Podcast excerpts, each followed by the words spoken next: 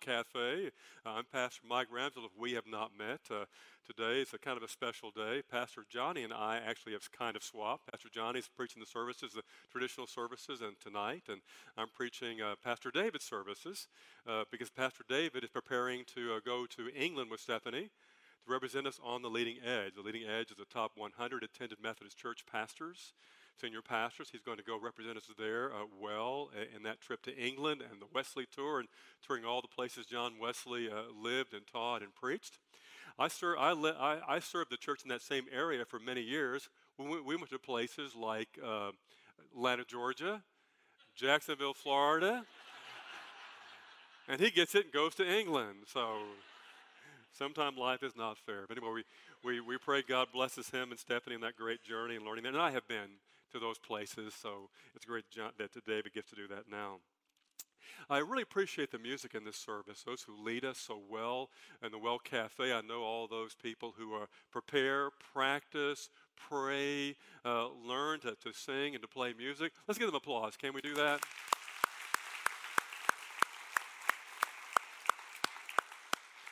I could sit back at the Well Cafe or the Well, either one, and sit in the back and just worship uh, for, for, for a long, long time, enjoying what they offer us. So I appreciate it, and I know you do as well. We now are in the third week of a series on the book of Habakkuk. Habakkuk is simply a Bible book, is God's word, and it's a word that we need. And so God says, You need this, so I'm going to give it to you. And I'm going to title it Habakkuk, and I'm going to give it three chapters. We need these words that talk about faith in hard times. Pastor Davis kind of led, the theme, led this with this kind of theme that if you don't need it now, you will. That is absolutely true. Chances are you probably already have. You may even need it today, but you will one day. It's part of life's journey to have hard, difficult, even desperate times where we need God more and more and more. Faith in hard times is that title on the book of Habakkuk. Now, so far in my own a series that I preached the last two weeks, I, I talked about the first really two, two or three verses where Habakkuk simply says, How long, O Lord, before an answer comes? As you might know, they were, they were in this kind of time. Uh, Habakkuk points out that everybody around him is just living wrong. They're, they're living in sin. They're, they're not just. They're worshiping idols. They have abandoned God, his people in Jerusalem and Judea, and he's devastated by that. On top of that, his world right there is falling apart. They have watched the northern kingdom, 10 tribes, already fall into disaster. Uh, they've been conquered, taken into captivity. There's no more northern kingdom of Israel. All that's left is Judah and Jerusalem. And he knows the enemies are at their gate, and they're about to come as well, and it's going to go completely downhill from that point. He sees that coming. And so he says, How long is this going to go on, God, before some kind of answer comes? The second thing that I shared was around the idea of what do I do? Uh, and God says, I want you to be faithful. And he talks around the terminology of the righteous shall live by their faithfulness, their faith in me. And the word righteous in that context means those who have a relationship with me, that know who I am as their God, they will make it through by being faithful and having faith in me. So that's the second concept. Today, the third concept is just one word, the title today. If I have a message page, I, I like to do that. So if you want to take notes, you can. If not, that's fine. But the title is one word, just God. Just the word God, what that means. Two years ago, my wife Rhonda and I went on a trip to Santa Fe. We enjoy getting out there sometime, enjoyed that there in the summertime, the cool weather out there in that area.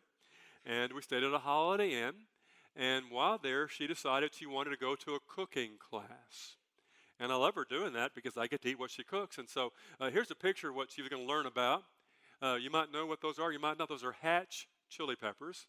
Certain time of the year they come, they ripen there, uh, and you can you can go almost any major city and, and hear them being and smell them being roasted uh, for whatever they're going to make. And and she learned how to do that. And while she's in that class, a three or four hour class, I decided I was going to be going, I was going to go uh, up in the mountains on a trail and do a trail run. It turned out to be a trail walk run because that high altitude it's hard to run in. So I went up there for that trail run. It, I figured about three hours up in that area. I looked, I searched, researched it, figured how, how far it was going to be and how long I had to run and how high it was going to be. And so I got on that run. And I'm going to show you another picture related to the run. This is a, a kind of, not actually that trail, but it's a trail like that where it has a map that you look at and say, here's where you go, turn, that kind of thing. And so I began the, the walk run, had one thing of water heading up there into the mountains. I had three hours to go pick her up. Well, as I got up there and ran for a couple of hours, it came time to turn down and go back down the mountain. And I found a kind of a uh, where there, some trails came together, and there was the sign. I looked at it for about oh a minute or so, and ran on, not realizing I didn't look at the sign properly. And with switchbacks going up and down those mountains, I found myself going back up the mountain instead of down. And I didn't notice until after maybe an hour or so, I became aware I've seen all this before. I think I've made an error, and I've got to turn around and try to get back down. And I had two fears. One is I wasn't going to get back down, going to die in the mountains, die of thirst. And, and the worst fear, I was going to be late picking my wife up from her cooking class there in Santa Fe. Uh, now, now, here's the point. I, I, needed to stop and spend, not be in a hurry, not to panic, not to not pay attention. I need to spend more time looking at that sign and say, don't look at it upside down next time. Look at it right. That is exactly what you're doing this morning. You have come to check out the sign. Just take some time in your life, whether you're in, whether you're in turmoil or hard times or having difficulty, whether you're dealing with a, a disease or, or, or, a divorce or a job loss or whatever concern you might have, that you're looking and saying, I'm going to check God out today. I'm going to spend some time with this. you know, I'm going to, I'm going to sing or I'm going to listen to singing. I'm going to, I'm going to pray or listen to praying. I'm going to give or watch other people give. And I'm going to listen to a sermon and hopefully God's going to talk to me today as I come to speak to God and know God and look at God. I think sometimes we can find ourselves uh, so self centered we miss the God centered idea of what Christianity, Christian faith is really about, being centered in God. I think the reason for that is we live in such a, a world centered in me. And, and my world really is centered in me. Wherever I go, it's all about Mike Ramsdell. If I go to a store, it's about me. They want me to buy their products. If I go to a restaurant, it's about me. If I go to a dealership, it's about me. Oh boy, it's about me there. You know, when you, they sit you down and give you coffee, you know, that's what they're about. And, and that's how the world, so everywhere I am, I'm a very important person. Wherever I go, if I've got money in my wallet, you're especially important. I'm very, very important in the world I live in. It's when I come to church. Am I important here? I want to be important here. I must be important here. Well, today, it's not about how important I am, it's who God is. And turning to God and who God is as my creator, my Savior, my Lord, and above all, you know, we connect with Jesus in that, in that respect. Now, how do we know we're at least moving toward, we have a little bit sense of God or being God centered? Here's how we know that, I think. We want to worship. We are drawn to worship God, to praise God, and to submit to God. The more we know the awesome majestic, amazing, glorious nature of our Creator God, the more we feel drawn to, I want to worship you right now. Whether that's a song or a thank you or simply focusing on God or confessing our sins or, or submitting our will to God, whatever that might be, we know when we're drawn that direction, we want to worship, bow, because we can do nothing else in the presence and knowledge of our God. Habakkuk turns to in these chapters. The word God, Habakkuk 2:20, only one verse in the Bible today to read for you. I'm going to read it now. The Lord is in his holy temple. Let all the earth keep silent before him. In the middle of his turmoil of saying, How long, O Lord? I know I'm supposed to be faithful to you, God. That's what you tell me to do. In the middle of all that, he stops. One verse, but the Lord is God. The Lord is who he said he is. The Lord is my creator. And I'm going to right now just focus on him. I'm going to stop in the middle of disaster, devastation, destruction, and imminent invasion by a foreign enemy a world consumed by sin and idolatry. He can't understand people abandoning God. He stops and turns toward, the middle of that world, he turns to God. And the Lord is in his holy temple, and I'll keep silent before him. Habakkuk is simply a man like you and me, praying to God. And in the book, we get to look over his shoulder as he prays in our own prayer, our own reality. We experience God the way He wants to be experienced. In a book God gives us, it says, read this. I want you to know this. And if you're in difficult times, I want you to know it even more God might say in these words today. Three things I want to look at very quickly. The first is this If God is, and I certainly believe that's true, then all of life ought to be about God. That would mean when things are going very, very well, my life ought to be about God. When things are going very, very bad, my life also ought to be about God. One season should not be that different from the other. If God is, and I believe that God exists, and God is my creator, and God is my Savior in Jesus Christ, then I want to turn toward that God as who He is. Here's the second thought hard times can sometimes lead us to be egocentric. Uh, when life deteriorates, we, we have a tendency to do that. We, we're consumed by whatever issue we're, we're, we care about right then the health issue that we have, or the job issue, or the, or the marriage and family issue, or just the issue that I carry in my life, or my addiction issue. Uh, we find ourselves being consumed by that at such a level, we often, it, be, it, can even become our God. That's what we worship and care about. It. We're consumed by that. And so we become very egocentric when that season happens and life deteriorates. Or, and the third point, hard times can also lead someone to be God centric when life grows, it develops, it transforms, it changes. We learn who God is, who we really are, and make that connection in the reality of what our truth is. We live in a world of sin and death, but God's come to that world in Jesus Christ and death and resurrection, cross and resurrection for you and me. In that place, we find an answer, and so we turn toward God in that season, and we grow in faithfulness as we grow in faith as Habakkuk was challenged to grow in the verse we're looking at today. The Lord's in it. The Lord, He is God. Let all the world be silent before Him. Submit, worship, praise, and how we change, and how we grow in that relationship with God, and how life changes because of it, and how we find ourselves where God wants us to be. That's important to know. It is a very risky thing to live life when we're centered in anything else but God, whatever it might be. Our job, Many folks center their life in their job, even your family, even uh, having good health or a hobby or whatever it might be. We often center life in those things, and those things are all good. They're important to care about, but they must extend from being centered in God. As we're centered in God, those things flow from that, and there we find the balance in life that makes it all work.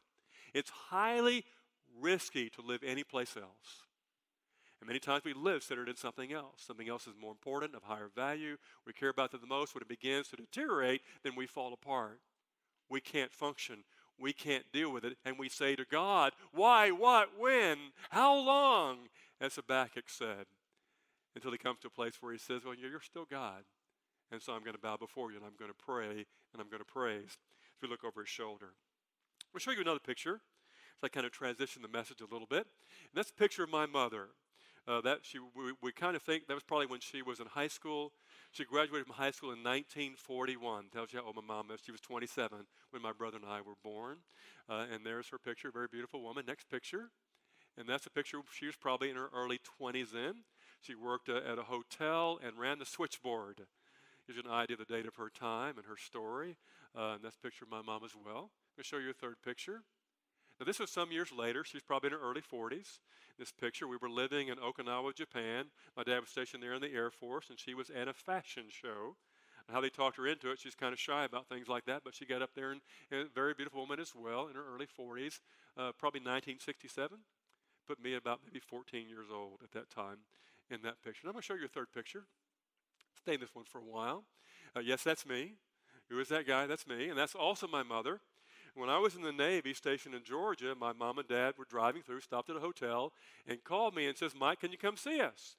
Uh, we're here for a day or so, moving somewhere else. And, and so I got on my motorcycle, which I had in those days, uh, and drove out to see, and rode it out to see my mom and dad there at their pool at the hotel. My little sister was there also. My sister was probably about 10 at the time. My youngest sister was also there. Now, my mom is, was absolutely desperately afraid of water. Uh, I mean, like screaming, getting near the water, splashing her face, she panics. That's how she was. And I'm 19 at the time, so what do I know? And so I pick her up and carry her into the pool. Now, this is the picture when she'd calmed it down. you know, you still see you still see fear in my mother's face in this picture, you know. And there, I apologize for the little goatee and the mustache. It's all I could do at 19, so I just, that's just what I had. Uh, you could grow a beard back in the Navy in those days, which was a real mistake, but I don't think you can anymore. Take that picture off now. I thought I looked good, you know. Anybody else have a picture like that where you thought you looked good and everybody else says, no, I don't think so? now, my mother, my mom, uh, my mom always took us to church growing up. She was always uh, one who brought us, she had us baptized in her little Methodist church in San Angelo when my brother and I were born. Uh, and we were baptized there. We always went to church overseas and chapels. Usually the Methodist church, if there was one around. I went to a Methodist church in high school as well. She pretty much made my brother and I go, and so we said yes, ma'am, and we went to church. And uh, very, very Christian religious lady, always was. In my house, you couldn't say bad words, and the worst words you could say was using anything related religiously to the curse words, if you use the name of God or anything related to that. I mean, that was really bad in my house. You were getting real trouble that was the way my mom was. Uh, she had a, a, a, renewed religious experience in her 40s, and it came closer to Christ in those years, even though she always went to church. Uh, began working in what's called Emmaus, which is a, uh, uh, kind of a, a retreat setting where you serve other people. She did that. She also served her church. She taught Sunday school, uh, the ladies' class for years and years and years and years in her church there in San Angelo, and she loved doing that. Uh, she served the church through district and conference activities, uh, which is really a major commitment to do that. Uh, to go beyond a local church, she did that. She also became what's called a certified lay speaker uh, which means that you went through school, you got licensed, and you preached places, and she would do that. She would preach in small churches around San Angelo when the pastors were on vacation. She'd fill in for them. Preach at her own church on occasion. My brother and I, who's also a Methodist pastor, we would, we would often have her come preach for us, more, most often on Mother's Day. Have her mom preach. She was a good good preacher. She spoke well. She told great illustrations. She had a great, solid message in Christ, and people loved to have her come and preach. It's been sad I wasn't able to have her come here because her health began to deteriorate uh, really in the early 70s, in her early 70s, which is really young. Have your health go down the hill, but she had a heart issue, extreme heart issue, and that was a devastating uh, shutdown of her life. So she began to gravitate toward being an invalid. Uh, found herself unable to leave the house for very much uh, getting out to do anything was difficult for her to do. And it got worse and worse and worse and worse through the years. We were all saddened by that. And so finally we got the call that mom, uh, your mom, my dad would call us. His name is Ernest Ernie. Uh, my dad called and said, Your mom's getting ready to go in hospice. We were all surprised, not quite ready for that. Hospice is where you go when they say you're going to die soon. They put her in hospice, and we began traveling out there more to San Angelo to see her and I would go out there often, leaving them with my motorcycle, which I don't have now. I sold it finally, but leave on Thursday night my, my bike and uh, stay Friday and come back early Saturday morning. That many many times if I could, make my way out there to see my mom and dad during during that season. Uh, and and there was a time that, that I went and and what uh, what my dad said I need you to go shopping with me, uh, they had a hospice person there to help her, so we could do that. So we went. I thought, what's so important? You got to. I'm here one day, and we got to go shopping. And he wanted to buy two small trash cans. You know, when life gets that difficult, life can also get very small. And that devastation happens, it becomes smaller and smaller, and that was happening for my, my mom and dad. My dad was an Air Force pilot, officer, uh, corporate person through, after that, very successful in his life. Uh, and we bought two trash cans. I didn't know what they were for. When I got home, I found out. He put one trash can on one side of my mom's hospice bed that she never did, she didn't leave. She couldn't get out of that bed. On the other side, he put another trash can. And he hated the fact that she would occasionally drop Kleenex in the floor. And he'd have to pick it up. So here's what he did. He put the trash can by the bed, said, okay, Winona, he called her Winona, which was her name. Uh, and. Uh, some people don't call their wives; they call them like honey and darling, but he called her Winona. Uh, and he and he dropped it, and she dropped it and missed it, and so he would move it. And he kept, you know, who's a fighter bomber pilot? He knew how to do these runs. And so he, he finally got it to where she could drop it and hit it every time. Then he went to the other side and did the exact same thing. You can drop it on either side. Just do it like you're doing it now you know, and that's how life got to be for, for my mom and my dad as well. And I remember going not long after that to see her on one of those nights and uh, one of those days and one of those nights, and she said, Mike, I want you to pray for me. I said, Well, you know, Mom, I'm going to pray for you. No, I want you to pray. I want you to tell, not ask, I want you to tell Jesus, I'm ready to go to heaven right now. I don't want any more of this. I'm ready. Tell Jesus, I want to go to heaven. Now, I'm a pastor, so I know all the answers for people say. So I knew what to say. I knew to say, Now, Mom, Jesus may not be ready for you. He may have a different will for your life right now, and it may not include death today. And so, you know, she said, I want you to tell Jesus that I'm ready to go to heaven right now. And so I said, okay. So I prayed that prayer, as you might imagine, as she asked me to. And I began to think, you know, that God's going to answer that. She's going to die tonight. My mom would go to sleep in those years, the heart disease she had, and very difficulty, a lot of pain with it, neuropathy and other things. And she would be, and she would sleep in such a way you think that any breath, the next breath is going to be the last. You know, she's barely breathe, just barely had that breath. And they would come long distance apart. And so I thought, tonight's the night. God's going to take her to heaven. It's like I asked, and she asked, and she wants, and we want. I couldn't tell this story eight years ago, but I can tell it today. And I tell this story and, uh, uh, about her. And so every 15 minutes or so, I'd walk in her room and see, it's going to be now. She's going to be going to heaven right now. God's going to answer her prayer, my prayer, and our prayer in 15 minutes and 30 minutes and an hour and an hour. All night long, I kept going. And the next morning, well, she was still alive.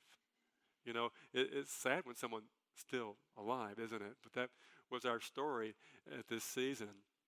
And she didn't die. A few weeks later, uh, my dad called and said, Well, she, she hadn't been eating for several weeks. And when you don't eat, you're going to die eventually. And so she hadn't been eating. She woke up today and said, Ernie, I want some chilling eggs. Chili, yeah. So he made her some chilling eggs, and she lived a year on hospice after that. And that's, that's her story. Now, what I bought today, uh, we're still talking to Habakkuk, by the way, is, is her cross, one of her crosses. She had, a, we had, she had a wall of crosses that my wife and I now have. It's on the hallway of our house. Uh, this is her, her very special cross. And if you didn't know my mom, uh, this is her. These colors, uh, this shape, this kind of Western, West Texas look. This is my mom. Uh, this is who she was. And in here, I'm not going to read it for you. Uh, you can pull this little cap off, and there's a prayer inside here. Not long before she died, she asked my wife Rhonda, uh, I'd like you to, to write a prayer and put it in there for me on that cross and put it there by my bed. Uh, and my wife Rhonda said, Well, tell me what to write, and I'll write it. I want you to write it for me. And so she wrote it for my mom. It's still in here in the cross and put it by the bed. Sometime in the midst of nonsense, the cross is the only thing that makes sense. In the midst of life that can be desperately difficult, there's a reason the cross of Christ, God's love for us, God in His temple, makes sense in that desperate season. And that's what God gives you and me, and why we look at this sign and stop for a while and say, I'm, I'm, I'm going too fast. I got, I got to fix this problem. I got to make it all work. I've got to survive somehow. But no, let's stop and look at what God gives us, and that's God Himself who comes to us in Christ crucified and raised from the dead, the miracle of God for us. When to look at a verse in Corinthians that I think speaks to this Habakkuk message as well as what I'm telling us today. We put that up there for us. It's 4 7. But we have this treasure in jars of clay. Now, you know, jars of clay are very fragile. It's guaranteed to break eventually. That's why that's used. So we are very fragile, we are breakable, we fracture, whether it be sin or addictions or death or broken lives or whatever it might be. It's part of our journey. As, as David said, if you don't need it now, you're going to need it. But it shows that all surpassing power is from God. The message today is God and not from us. We are hard pressed on every side, but not crushed, perplexed, but not in despair, persecuted, but not abandoned, struck down, but not destroyed. Because of God that we turn to in times of crisis where we grow in what matters the most, and that is our relationship with Almighty God and His Son Jesus Christ. The second verse in 2 Corinthians, my power, God says, is perfected in weakness. In the weak times, we realize who God is, and sometimes even more who we really are. The truth really comes to light. Our reality is made more clear. Sometimes we miss that truth, but We knew it with my mom for a year what that truth was, even longer, really. Her health was deteriorated long before that. I knew what that truth was when I had my heart attack three years ago. I knew it then. We know when we lost people, we lost our first child. We knew it then. We know those truths. Knew that truth when our oldest daughter got divorced had to go through that time with her three kids, how painful that was in our journey with her in that season that went on such a long time. She's doing well now, but in those stories. My power is known. My power is made perfect. My power is made real. My power is there in the weakest of times. As Habakkuk says, as we often say, why, what, when? Waiting for those answers to come. And I waited that night every 15 minutes, and the answer didn't come the way I expected. But in that season, God became even more and more real as I know God is in charge of all of this, and I must trust Him. God is God, is God, is God, is God. And I'm one who's called to simply worship, praise, and submit. Thy will be done and not mine, as Christ prayed on his own, leading up to his own crucifixion for sins of the world. Romans 8 22. The whole creation groans as if in childbirth. I love this biblical truth, and I want to share more about that. Uh, my wife and I have three children together. We, we love uh, our kids. They're all grown now, have nine grandkids uh, now as well. And we thank our kids for being so successful in that arena, uh, giving us those nine grandkids. And, and our first grandchild was born, I mean, our first child was born uh, in Springfield, Missouri. And I was supposed to be in the room when the child was born, when Julie was born. Uh, but my wife had the baby so fast, I couldn't get the little uniform on fast enough to get in there. So uh, I missed it. You had to dress up back in those days to get in there. And so I missed it. Had, instead, I met a doctor saying, or a nurse saying, You have a daughter. Now, my son, I was able to be there for him in the room when my wife uh, birthed him. Exciting moment to see I have a son. You didn't know back then it's going to be a boy or a girl. So I have a son, have a daughter, you know, very good. Uh, our third child was born uh, in Texas, and the doctor we had wouldn't allow uh, dads to be in the delivery room. He was an old fashioned doctor back there in 1980 uh, when Kelly was born. But I knew exactly when she was born because the waiting room was right outside the, the delivery, delivery, delivery room in that small hospital. And so I could hear my wife when labor pains began. You know, that minute or so the pain happens. How many know when labor pains when that minute or so? That okay, a few of you know. Anyway, uh, that minute or so, uh, she would scream, and I would say I recognize that scream. Uh, and then uh, next labor pain, two minutes, three minutes later, I hear scream again. Uh, and, I, and I say, Oh, that's Rhonda, we're getting closer. And after a series of that going on for about three hours, uh, I finally heard a really loud scream, and I thought, We have a baby. I recognized that scream when she would scream, you know, and, and, and, and, the, res- and the result was Kelly Winona Ramsdell, uh, who's now married with two kids and trying to get back to Puerto Rico where her husband's stationed. I had stuck in Miami overnight, but they'll get there eventually, we believe. Uh, and so we, we, we enjoy that. But what I'm trying to tell you is that, that what God is doing is birthing something beyond sin and death. His message of cross and resurrection speaks of that. And God's about redeeming us, saving us, restoring us to Himself, working in our life, making us whole, getting us past the sin and death that marks our lives. That's what God is doing five centuries after Habakkuk's story, Jesus was going to be born in Bethlehem. And, right outside the very town about to be destroyed by the Babylonians. But it would be restored, rebuilt. Christ would come. The world would be saved by his death and resurrection. And God's working in our life in really the same way in his son, Jesus Christ. So I go back to the, the sign there in the mountains that I was walking in and running in uh, that day. Need to stop a little longer, spend more time looking and making sure it was right side up. For I decide if I'm going to go this way or I'm going to go that way. That's why you're here. I believe that's why you're here. You're here whether, whether you're in a desperate season, and you might be, or you're not, to look to God. To look to God, look to God. I'm not asking you to say why, when, or what, though we often do. It's part of being human that we do that. Habakkuk did that. How long? How long, O Lord? He cries and he prays. But we're looking to God and that's worship, that's prayer, that's submitting to God. In a season that He takes us beyond that and His blessings in our life. And in that respect, will you pray with me now, please? Heavenly Father, you know the season that we are in even better than we do. There are many here where life's going just fine. God bless them in that journey. May they serve you and grow in knowledge of you and grow in faith and know how to love you more and know how much you love them. And may they serve you in all kinds of ways. Others here, Lord, in desperate seasons, difficult times of health issues or marriage issues or divorce issues or, or job issues or, or addiction issues. God, know those people are here. There are others somewhere in the middle, a little worried, depressed, anxious, afraid. This problem, that problem, a loved one, God, we're, that's our season. That's who we are. So, in our weakness, today may your power be perfected. In our, our jars of clay that we are, may your treasure grow within us. And God, that's our faith in you and your love for us. In a season of nonsense, it's often how life in the world seems to be. We thank you for the cross of your Son that makes sense for us. Your Son who's died for our sins, raised from the dead to give us everlasting life, and your commitment, God, to always be with us. That's our prayer of faith, giving you thanks in Jesus' name. Amen.